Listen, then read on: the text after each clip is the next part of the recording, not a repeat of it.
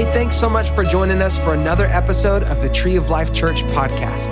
It's our prayer that these messages help connect you to the life, love, and power of Jesus. Hey, listen, we're excited about celebrating what God's doing in and through Tree of Life. And so today we want to take some time uh, to continue to share the vision. Uh, last week, if you weren't here, go back and watch the stream. I really feel like you should for sure if this is home for you or you're contemplating where God wants you and your family to land, uh, because you'll see the heart and vision of the house of Tree of Life. It's always been since beginning, 42 years on into today, and will be on into the future. That God has a heart for this house to be a tree of life to a lost and hurting world. And certainly, we're working really hard to help people and be a blessing and make as much impact as we can here, but not just here. And so, we shared last week, uh, my mom, my brother, and I uh, did a video sharing a vision my dad had before the church even started about a tree being planted here and deep roots that would seek out the life giving nutrients in, in the soil. And to us, you and I, that would be the Word of God and the Spirit of God. Always seeking that out, growing deeper, and therefore growing stronger. Amen. The foundation. And then a strong trunk that would be able to stand storms and floods and droughts and attacks and things of that sort that would still stand. It might bend, but it wouldn't break. And then a large canopy of branches with leaves and casting shade and times and places to be refreshed and to rest, and fruit in every season, as the Bible describes, so people can be refreshed and replenished. And, and then seeds would fall as the wind would blow, and the wind is a type and shadow of the Holy Spirit, and the Holy Spirit would blow through the, the tree at certain times that would carry seeds around the world. And there was a, a map spread out before my dad, and a seed would land, and, and another tree of life, if you will, would grow up, another tree with deep roots, strong trunk, and a big canopy with leaves for shade and shelter and fruit to help and so that would be kind of the picture. And so for 42 years, we've been believing God for that, praying for that, and we've seen God do some different things. And several years ago, a seed fell and landed in Leon, Guanajuato, Mexico, where my brother currently pastors. And a few weeks ago, we were able to go and uh, launch the third campus there. And uh, God had just been opening doors. And 2023 seems like just God had uh, picked up the pace a bit on this vision. And we want to share that with you, and we will these upcoming weeks. Today, we're going to talk about what God's doing in and through Tree of Life in the country of Nepal. Next week, we'll talk about India in particular, but we'll also mention Turkey and Pakistan. You've heard that mentioned. And then the last weekend, uh, the last Sunday of uh, the month, we'll talk about Ukraine and Cuba. And so you want to come and be a part of all that. Um, but we kind of got connected with Nepal, and God's done all this work through relationships uh, really kind of a few years ago when uh, someone walked in the front doors of Tree of Life Church in 2016. Doug uh, Pinkston came. Doug Pinkston was in the area, and he was just, he had been serving in the military. Uh, we appreciate his service. He was a combat medic, and he was uh, wounded in Afghanistan uh, externally and then internally from all that he experienced. And he was in San Antonio uh, getting some help because they have a great program there to help soldiers with PTSD and overcome the challenges and the trauma from being a combat medic and then being outside the wire and being injured himself. And so um, he just thought he was coming and God was restoring him through uh, the program at Laurel Ridge for soldiers. And then he came to Tree of Life Church and God was doing a work uh, spiritually in him as well, right? So you need both the physical and the emotional and the spiritual. Amen? And so God was bringing all that together, but God had a bigger picture for him. God had a picture for us. And in that time, God started knitting our hearts together, and we started hearing um, his heart for the country of Nepal. And it had been a point of prayer for my wife and I for a while, as well as uh, Doug and Emma. And so God had just been working some things out and set some things in motion. So I want to start uh, this morning before we go any farther. Uh, we had Doug come sit down for a few minutes and shot a, vi- a video of him sharing his heart and vision for Nepal so you can see kind of how this all began in him and then how this came together with Tree. So let's take a look at the video. My journey to Nepal really started in the early 80s at a church convention here in San Antonio. My family had flown us out from California. During this time, during a children's convention, God gave me a vision of standing on a stage preaching the gospel to a sea of foreign people. Little did I know that that dream would be fulfilled in the nation of Nepal. Fast forward 1995, I got to go to Nepal at 18 years old, and I preached my first service in a small mud hut in a little village in Nepal. During that service, while praying for the sick, I encountered my first healing that I had never seen before. A lady with leprosy, a disease that I thought was relegated to Bible times, was completely healed, and her withered arm from birth grew out right before my eyes. Needless to say, my heart for the nations was absolutely undone in that moment. It was in that village in 1995 that I encountered the living God. I encountered the goodness of God that leads man to repent. God spoke through David in Psalms 34 8. He says, Taste and see that the Lord is good. Fast forward to 2011, after many years of carrying this revelation and burden for the nations, that God called me back to Nepal to host a pastor's training seminar and to distribute 1,500 Bibles. I again was wrecked as I witnessed many pastors weeping as they received their first Bible. It was in that time my spiritual son and I launched a 24 hour house of prayer in the capital city of Kathmandu. It was God who said to us, if Nepal would be saved, it would be on our knees. Since 2011, we have planted 35 churches, with our 36th church being launched this past May. In Matthew 28 19, Jesus says to go and make disciples of all nations. For me, I had been satisfied in the past with making a disciple here and there, but I was missing the big picture. God said, make disciples of nations, not just in nations over the past 10 years, God has given us a template to radically change the trajectory of this nation. In 2014, God gave me a dream of a great earthquake hitting the nation of Nepal, and many lives would be lost. God went on to reveal that none of our team would, be lo- would lose their lives. In 2015, while preparing to host many mass crusades all over Nepal, my spiritual son Govinda was driving in the mountains of Kathmandu when the tragedy struck.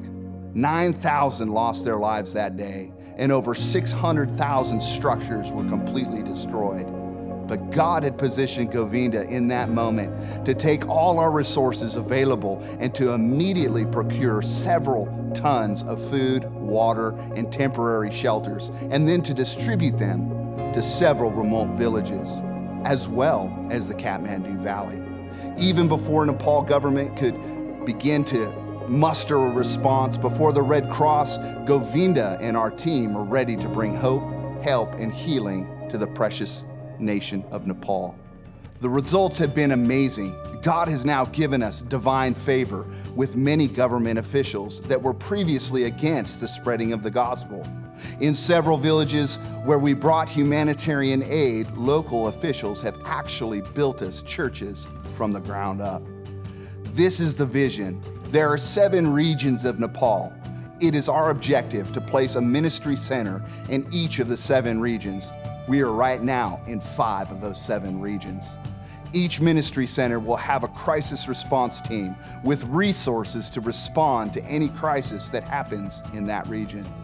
Each ministry center will oversee, train, encourage, and equip pastors in their respective territories.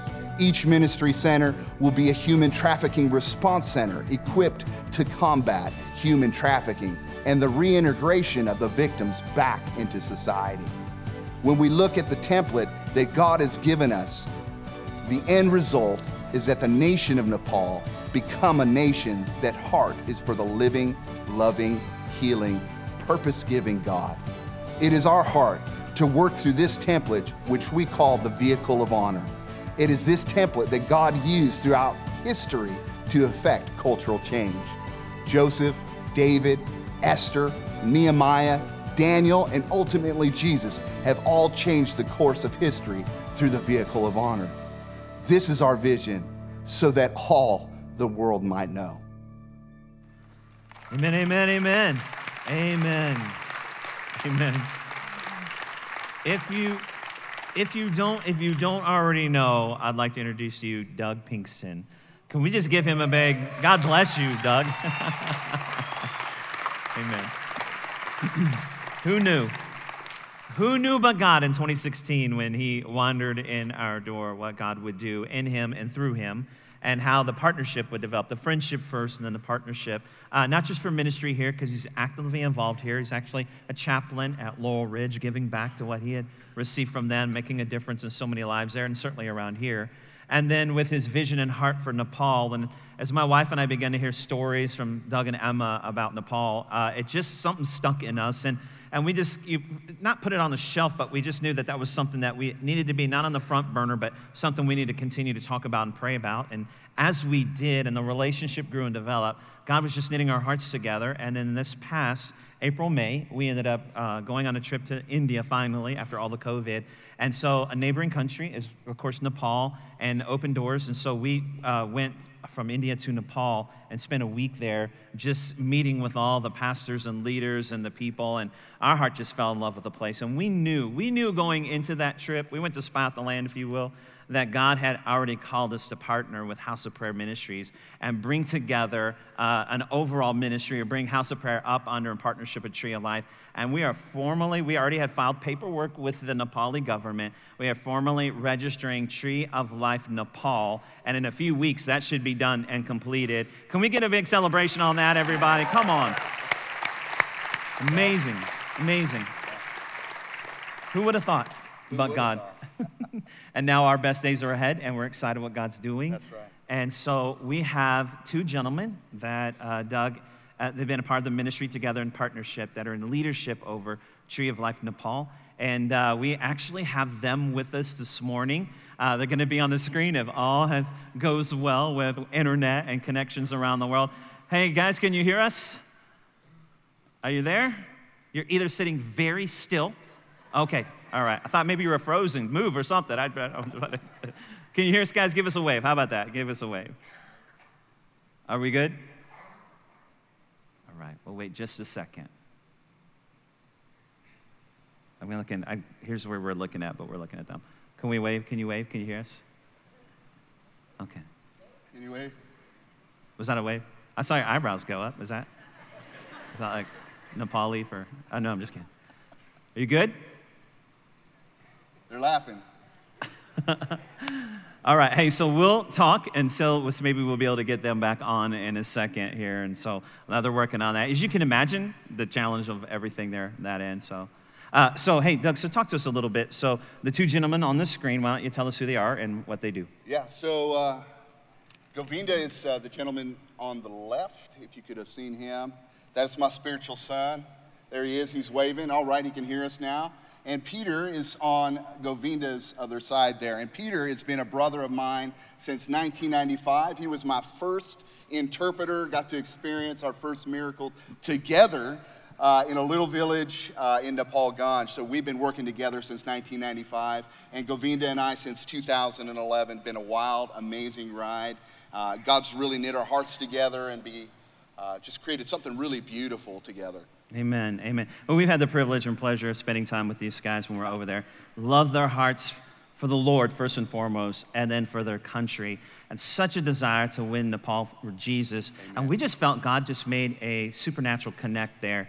And so they're both going to be a part of Tree of Life Nepal. And Govinda is going to be the director of ministry and operations. That's right, yeah. And Peter is going to be the director of training and development. So right. there's a lot going on as we're establishing a work, a formal organizational structure um, that they haven't had. And, and it's amazing to me what they've been able to accomplish, of course, with God, first and foremost, without really an organized structure of, of support and uh, uh, just resource and accountability and being able to connect and train uh, men and women for the ministry. And in fact, you shared uh, in the video that there was 35 churches have been established already, and that's actually grown since then. That's right. So our last trip there, actually, we got to dedicate our 36th church. 36. Yeah, so pretty so excited about that. 36 churches in five states yeah. around Nepal. Amen.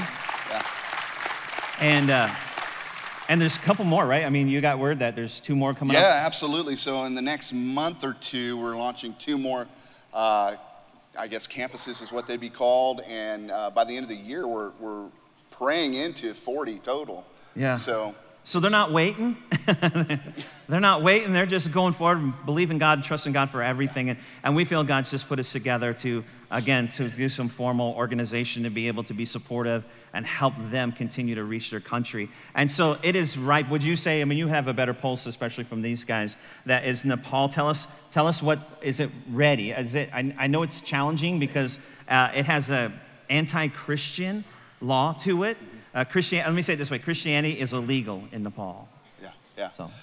Yeah, so the beautiful thing about the church is is when everything's going well, it's at its weakest. It's when it's persecuted that the church begins to grow. Look at China. Look at all the other countries that suffer persecution. Sure. And the same thing is happening in Nepal. Is that the greater the persecution, the greater the revival uh, in our experience. And, and God's just given us favor, and we're seeing you know, healing signs, wonders, and the greatest uh, miracle of all, salvations just blanketing the country. And so it's been a beautiful thing. And so Nepal is predominantly Hindu religion, which is very anti Christian.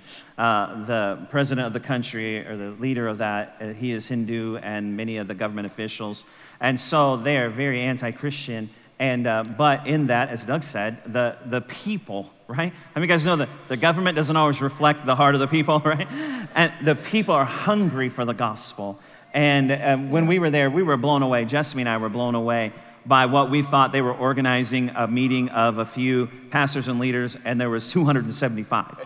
And uh, then we went to do like a youth rally, and 500 showed up. And now, when we're planning on going back in October, they're talking about 1,300 and 1,500 teenagers or youth showing up to the meetings there. It's like there's this groundswell of revival fire just sweeping the country, regardless of the position of the government. However, right? They have to make sure that they're operating in a way that, you know, it doesn't shut them down, if you will, and certainly is persecution. And so we're going to come alongside with prayer support and financial support and organizational support and work together and help reach that country. Um, so, the number one need.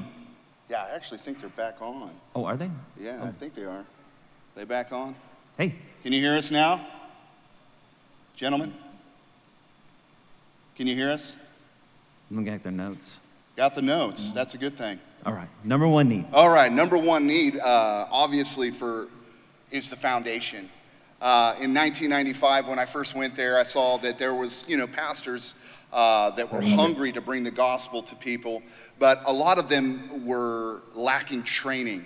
In fact, some of our pastors uh, in 2011, we actually gave them their first Bible.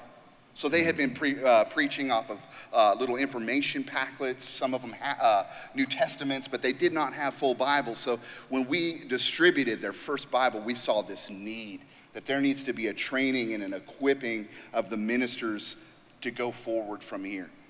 Amen. So uh, being over there, and 275 pastors and leaders show up for a meeting. Uh, very few, very few of them are formally trained. How can you, in yeah. a country where Christianity seemingly is illegal. And so, but we feel like we can come alongside and build a training center and uh, be able to give them what they need, whether it be through, uh, you know, recorded or video messages that are translated, or actually having people teach different subjects. And people that are already pastors and already in established churches can come and get some uh, ministry training and some equipping, and then certainly raising up, just as you maybe picked up on as I talked about the youth movement, this next generation hungry for the things of God, ready to get trained and discipled so they could go out then and lead. And so, what we are praying for is the ability to establish a training center. Yes.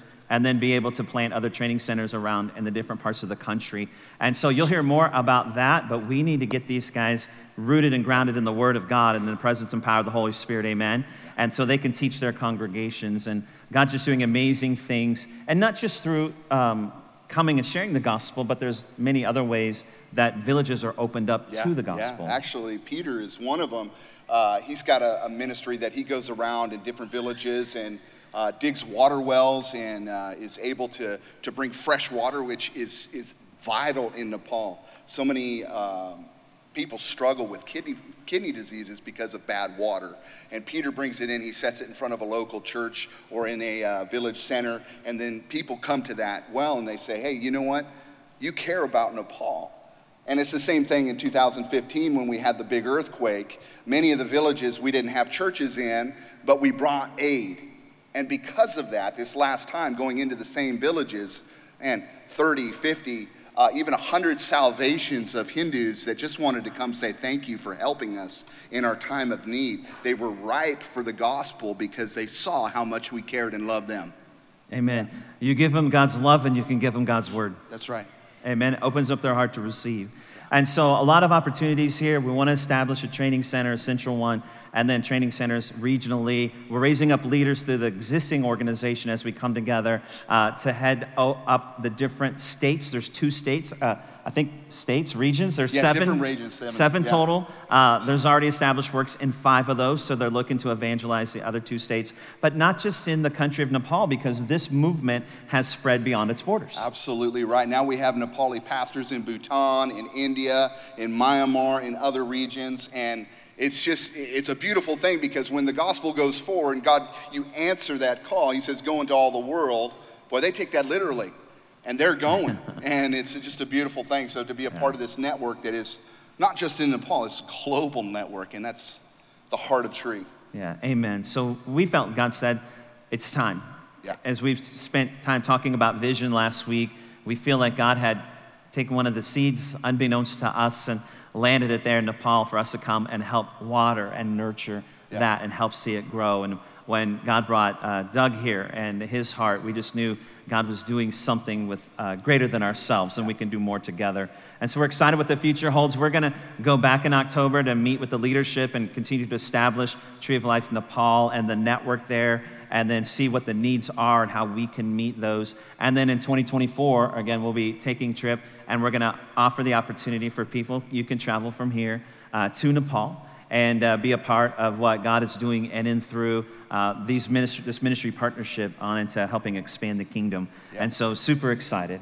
Super excited. Anything else you want to say? Yeah, absolutely. First Okay, Corinthians but chapter just six. real short. Okay. 1 Corinthians Okay. chapter 6 is one of my wife's life scriptures. It says, Your life is not your own. Amen. You've been bought with a price. Yeah. Isaiah 43 says, You are mine. And the greatest word in the English language that you could ever speak to Jesus is yes. Amen. Yes. Amen. And so we just say yes. We say yes. Amen. Amen. Amen. Can we pray? Let's all pray. Father, we thank you in this moment that this, we believe, Father God, you saw this moment from the beginning of time. And you had gone before us, Father God, gone before anybody, Lord, all of us, Tree of Life, and Nepal, Doug, Emma, Father, you, you went before and you had set something in place for such a time as this. And now we're stepping into it. We're walking into this next phase, this next season. And Father God, and we say yes. Send me, send us, Father, to the nations. And help us, Father God, be a tree of life, Nepal. Help us, Father God, bring uh, the help and hope of Jesus to a lost and hurting country and people. We thank you, Father God, for Govinda. We thank you for Peter and all the other pastors and leaders, Father God, part of this organization, many others that are just waiting to come on board and be a part, Father God. We have no idea in our infinite mind what you will do. We're just saying yes to all of it. Whatever you ask, Father God, here we are. We will go. And so we thank you for it, Father, in Jesus' name, amen. Amen. Can we just give a big shout out to all Pastor Doug, Pastor Doug, Govinda, Peter, all the people? So exciting. It can be a bit overwhelming, and then you have to stop and think, oh, this is God's. I don't have to be overwhelmed by this. This is God. He is more than enough. Amen. And so I want to share a few things as we close, just in line with what we're talking about this month. And so turn to Luke 14 for me. Luke 14. We, we, we started there. I have one other thing I want to point out. And this is an amazing passage of scripture to me. I've, I've read it a lot of times and, and shared parts of it under different contexts, right, as the Lord has led. And it's just landing on me different this year. I believe it's because it's, it's where we're stepping into as a church, as a body. If you're calling Tree of Life home or you're just, you know, maybe you're here just kicking the tires, seeing if this is a place for you, uh, you know, I want you to just open up your heart and uh, continue just to receive what I feel is a vision and purpose for this church. And, and let's not get lost in uh, we're talking about the world in this month. But let's not get lost in the fact that we are making a difference here right here where we live. And so we're reaching people and doing even more as we can to reach and have a greater impact in the area around about us. But here's what i know. God says go into all the world and we want to be obedient. And as we go and take care of those there the lost and hurting god helps us take care of those here. And the same for you and your family. You can go by your prayers. Your prayers have no are not bound, they have no limits by borders or governments. You can, tr- you can travel the world every day in prayer, and you should. And your prayers, your giving has no boundaries. God will use it and multiply it. No gift is too big, no gift is too small. When it's given to God, it's all the same. Amen? And He takes that and multiplies it, and He takes care of those who take care of those. And so it goes around the world, and then you're serving. And for some of you, maybe it is a trip that you'll take to one of these places around the world. But nonetheless, we all can be a part of what God's doing here and around the world. And so in Luke 14, uh, I want to take a look at the passage of scripture beginning um, in 25 through 27 again. It says this large crowds, now listen, large crowds are traveling with Jesus.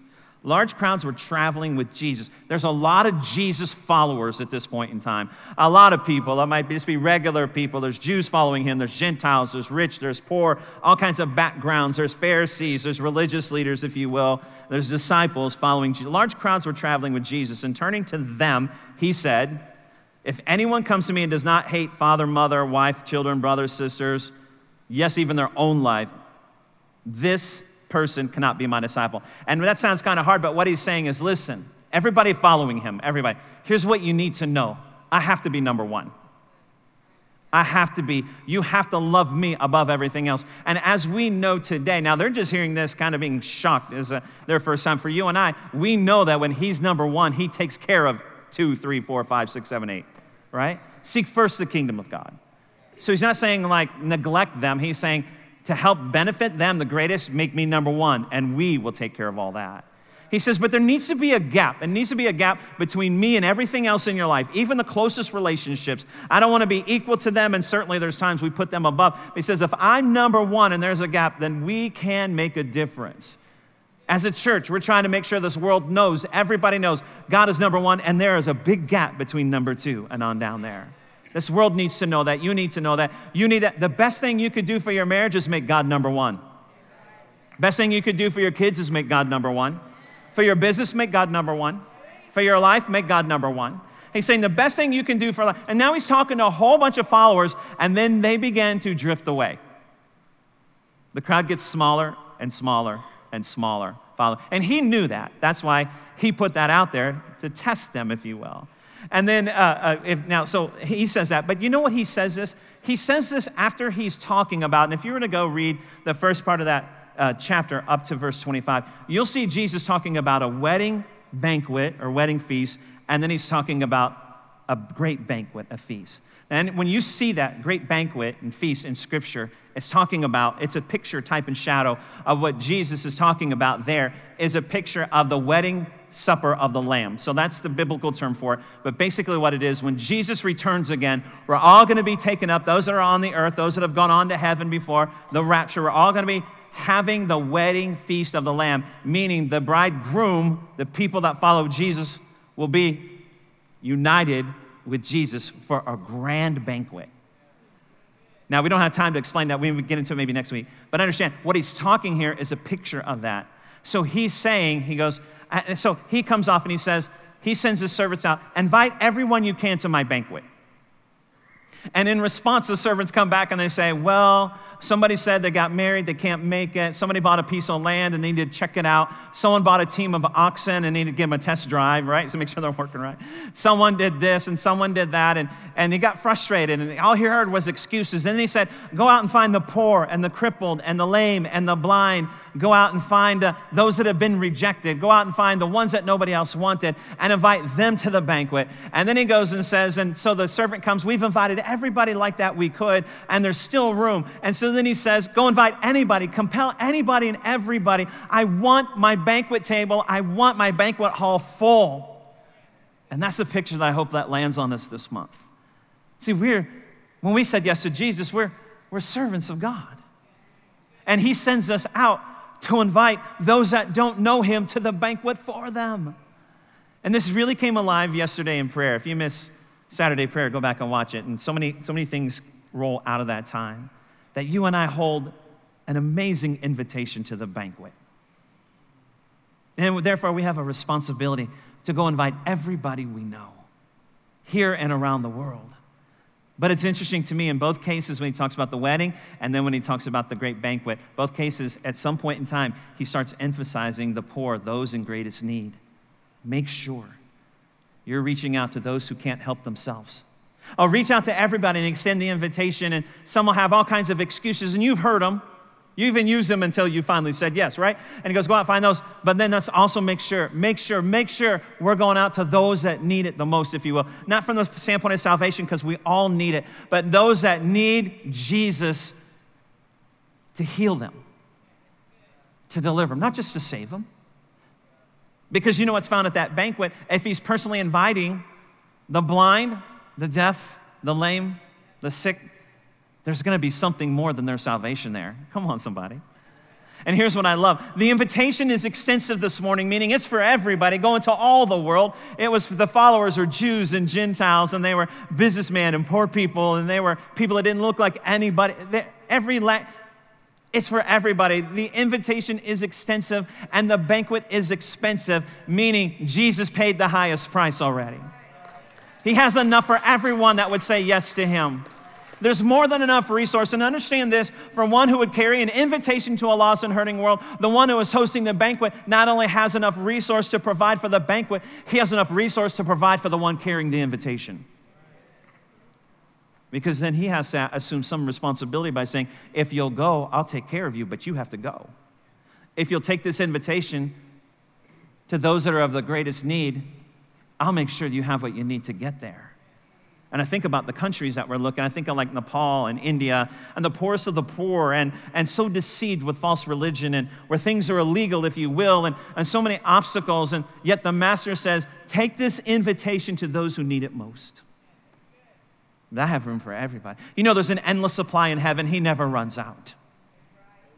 As long as there's people inviting, he has a resource. And he doesn't want one empty seat at the table. It doesn't matter who you are, what you've done, there's a seat for you at the table. And he's asking, looking for, and that group of followers, he's looking for people. And so then his response, as he talks to his followers, We're with you, Jesus, we'll go wherever you go, is to challenge them in their commitment. Am I number one, really? I mean, you love me more than anything else, right? Because that's what it's going to take. And I would say to you, when I feel like we're stepping into this place, that we need to re examine our commitment. And I'm not just saying their commitment to the church. So, okay, Pastor, you just want us all to sign up for membership. No, no, no, no. Your commitment to God, because everything else will flow out of that. if you make a commitment to God and greater than anything else, and listen, your commitment to God needs to be way above your commitment to church. But if you have a commitment to God, you'll be a part of a church because that's what he established here as the storehouse, as the vehicle to take the gospel forth. Everything else flows out of that. And we have great organizations, mission organizations. We partner together, we work together to get the gospel out. And so here's what I know if you'll say yes to Jesus, that's amazing and that's great. But at some point in time, you have to examine your commitment to his work his invitation. See, because there was a lot of followers around that day, but there wasn't a lot of disciples.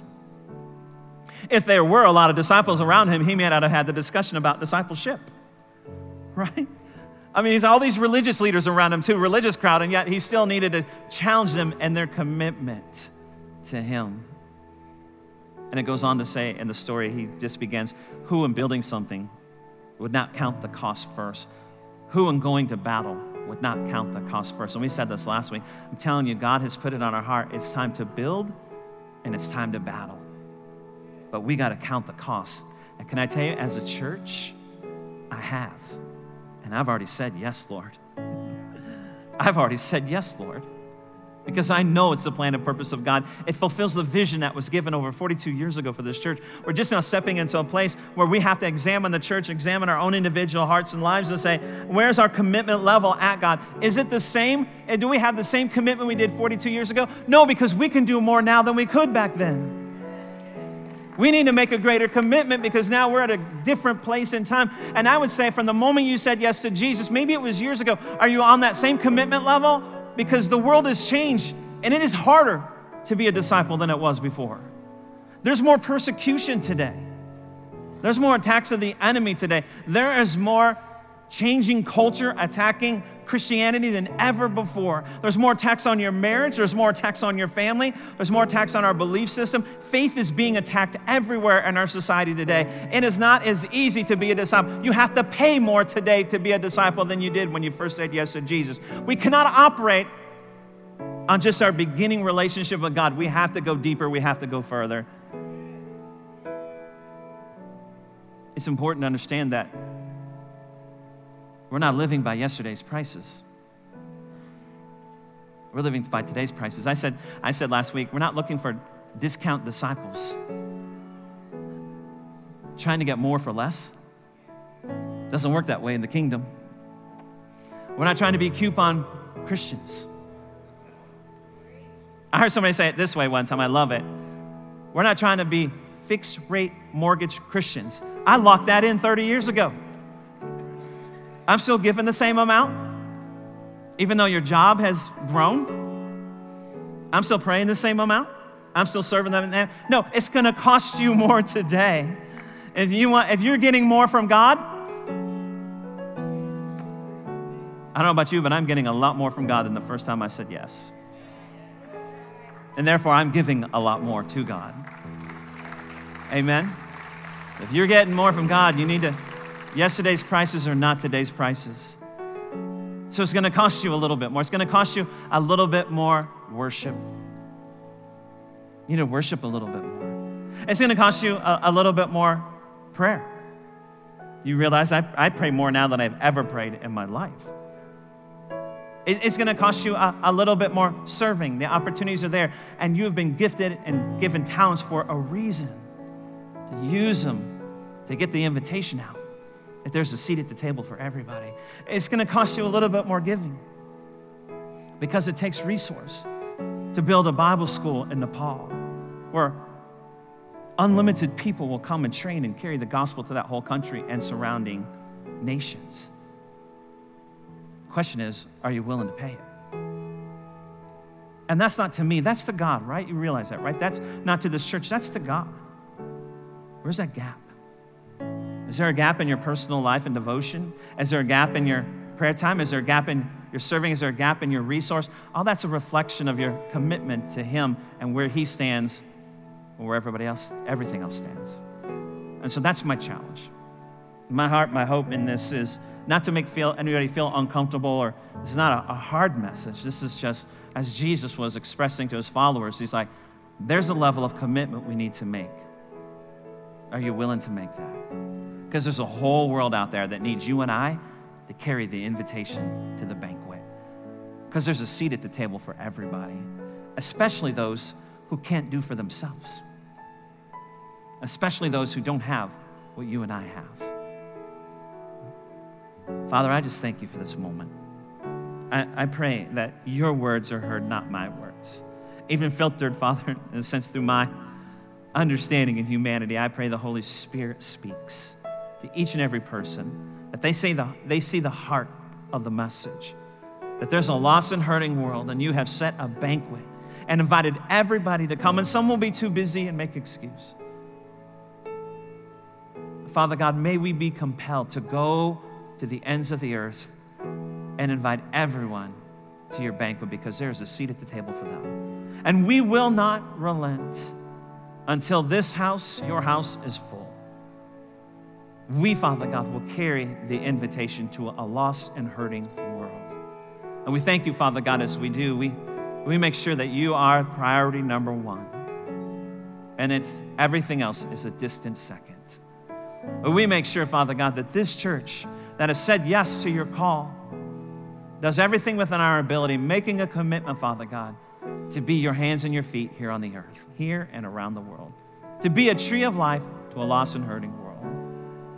And I thank you, Father God, that there's a group of people here that say, Yes, we will be your disciples, and we will carry this message to the world. Thanks again for joining us this week. We pray that this message encouraged and inspired you. If you want to find out how you can be a part of Tree of Life, just go to our website, treeoflifechurch.org. Don't forget to subscribe to this podcast and share it with a friend.